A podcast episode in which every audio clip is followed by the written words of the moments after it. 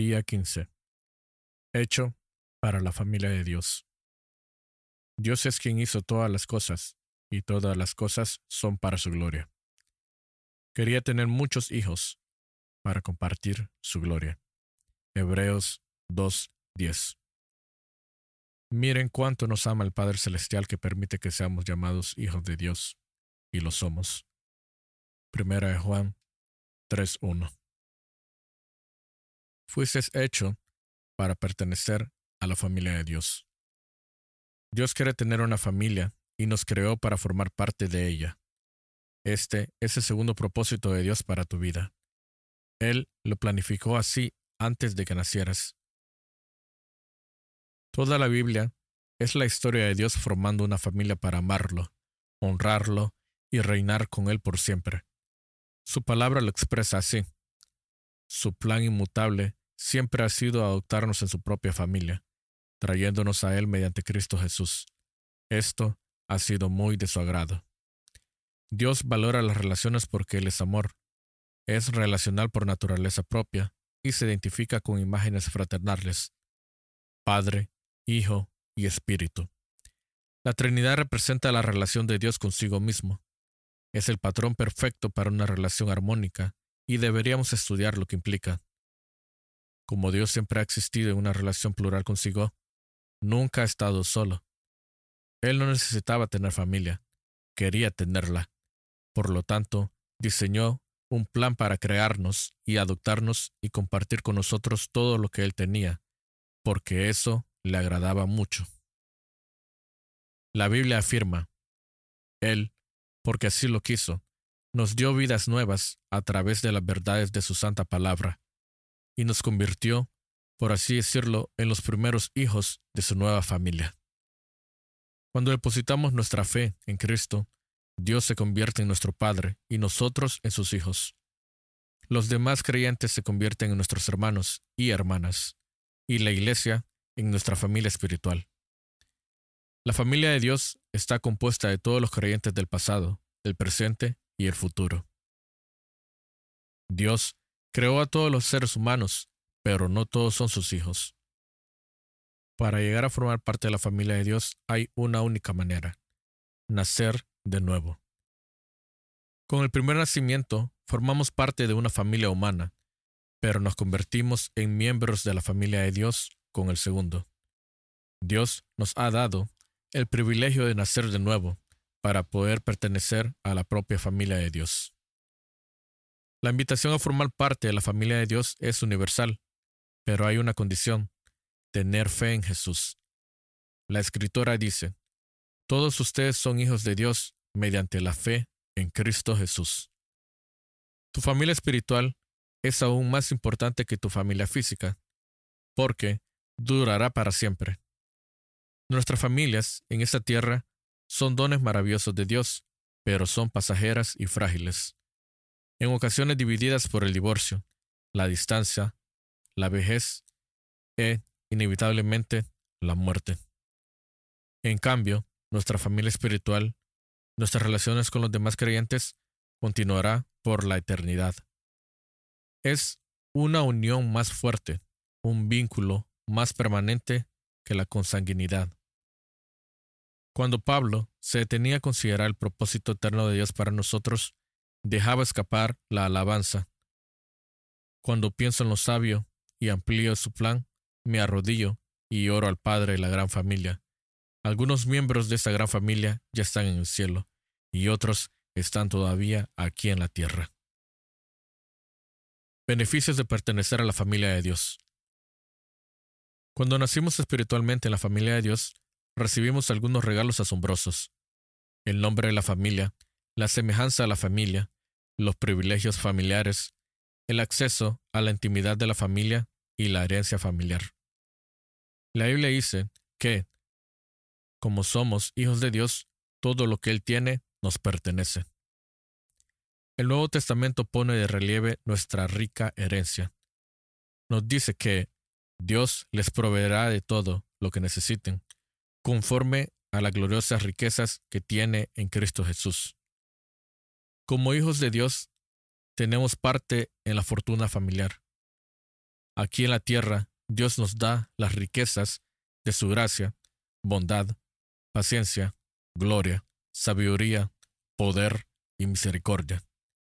Pero en la eternidad recibiremos aún más.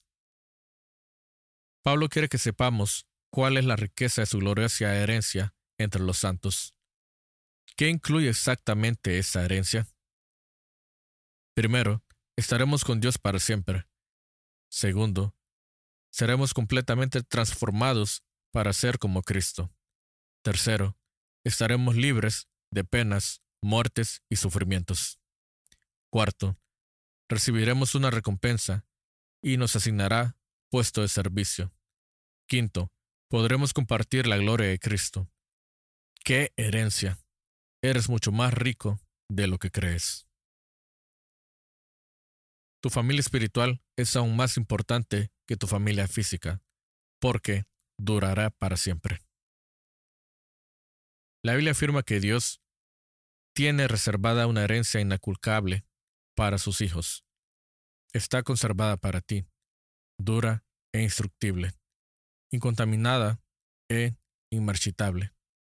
Esto significa que nuestra herencia eterna es invalorable, pura, permanente y está protegida. Nadie nos las puede quitar. Tampoco hay guerras, economías recesivas o desastres naturales que la pueden destruir. Nuestro objetivo y empeño debería ser esta herencia eterna, no la jubilación. Pablo dice, hagan lo que hagan, trabajen de buena gana, como para el Señor y no como para nadie en este mundo, conscientes de que el Señor los recompensará con la herencia. La jubilación es una meta a corto plazo. Deberíamos vivir a la luz de la eternidad. El bautismo nos identifica con la familia de Dios. Las familias saludables tienen orgullo familiar. Sus miembros no se avergüenzan de ser reconocidos como parte de ella. Por desgracia, he conocido a muchos creyentes que nunca se han identificado públicamente con su familia espiritual, como Jesús lo ordenó por medio del bautismo. Este no es un ritual opcional que pueda retrasarse o postergarse. Representa nuestra pertenencia a la familia de Dios. Es el anuncio público al mundo de que no me avergüenzo de ser parte de la familia de Dios. ¿Te bautizaste? Jesús ordenó este acto hermoso para todos los miembros de su familia. Su mandamiento fue, vayan y hagan discípulos de todas las naciones, bautizándolos en el nombre del Padre, del Hijo y del Espíritu Santo. Durante años me pregunté, ¿por qué la gran comisión de Jesús le asignaba tanta relevancia al bautismo, tanta importancia como a las grandes tareas de la evangelización y la edificación? ¿Por qué es tan importante el bautismo? Pero entonces me di cuenta de que el bautismo simboliza el segundo propósito de Dios para nuestra vida, la participación en la comunión de la familia eterna de Dios. Día 15. Hecho para la familia de Dios. El bautismo está lleno de significado. Con él declaramos nuestra fe y compartimos la sepultura y la resurrección de Cristo. Representa nuestra muerte a la vieja vida y anuncia nuestra nueva existencia en Cristo. También es una celebración de nuestra incorporación a la familia de Dios. El bautismo es la representación física de una verdad espiritual. Simboliza lo que sucedió en el momento cuando Dios nos adoptó en su familia. Todos fuimos bautizados por un solo espíritu para constituir un solo cuerpo, ya seamos judíos o gentiles, esclavos o libres. Todos recibimos el mismo espíritu. El bautismo no nos convierte en miembros de la familia de Dios. Esto es posible solo mediante la fe en Cristo. El bautismo es una muestra de que somos parte de esa familia. Es como el anillo de bodas, una señal visible de un compromiso interno hecho en el corazón. Es un acto de iniciación, no algo que podamos postergar hasta que nos consideramos espiritualmente maduros. La única condición bíblica es que hay que creer. En el Nuevo Testamento, la gente se bautizaba enseguida, después de haber creído. En Pentecostés, el mismo día que aceptaron a Cristo, se bautizaron 3,000 personas. En otra ocasión, un líder etíope se bautizó en el mismo lugar donde se convirtió, y Pablo y Silas bautizaron al carcelero de Filipos y a su familia a medianoche. Los bautismos no se dejaban para otro momento en el Nuevo Testamento.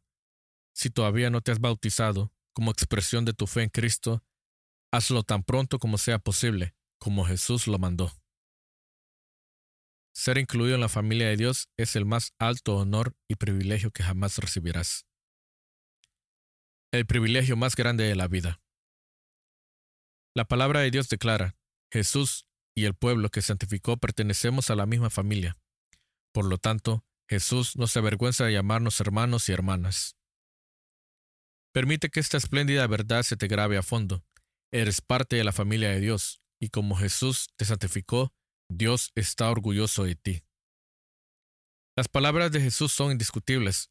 Señalando a sus discípulos, Jesús añadió: Aquí tienen a mi madre y a mis hermanos, pues mi hermano, mi hermana y mi madre son los que hacen la voluntad de mi Padre que está en el cielo. Ser incluido en la familia de Dios es el más alto honor y privilegio que jamás recibirás. No hay nada que se le parezca. Cuando te sientas inseguro, o que no eres importante, o que nadie te quiere, recuerda a quién perteneces. Día 15. Pensando en mi propósito. Punto de reflexión. Dios me hizo para pertenecer a su familia. Versículo para recordar. Su plan inmutable siempre ha sido adoptarnos en su propia familia, trayéndonos a Él mediante Cristo Jesús. Efesios 1:5. Pregunta para considerar. ¿De qué manera puedo comenzar a tratar a los demás creyentes como miembros de mi propia familia?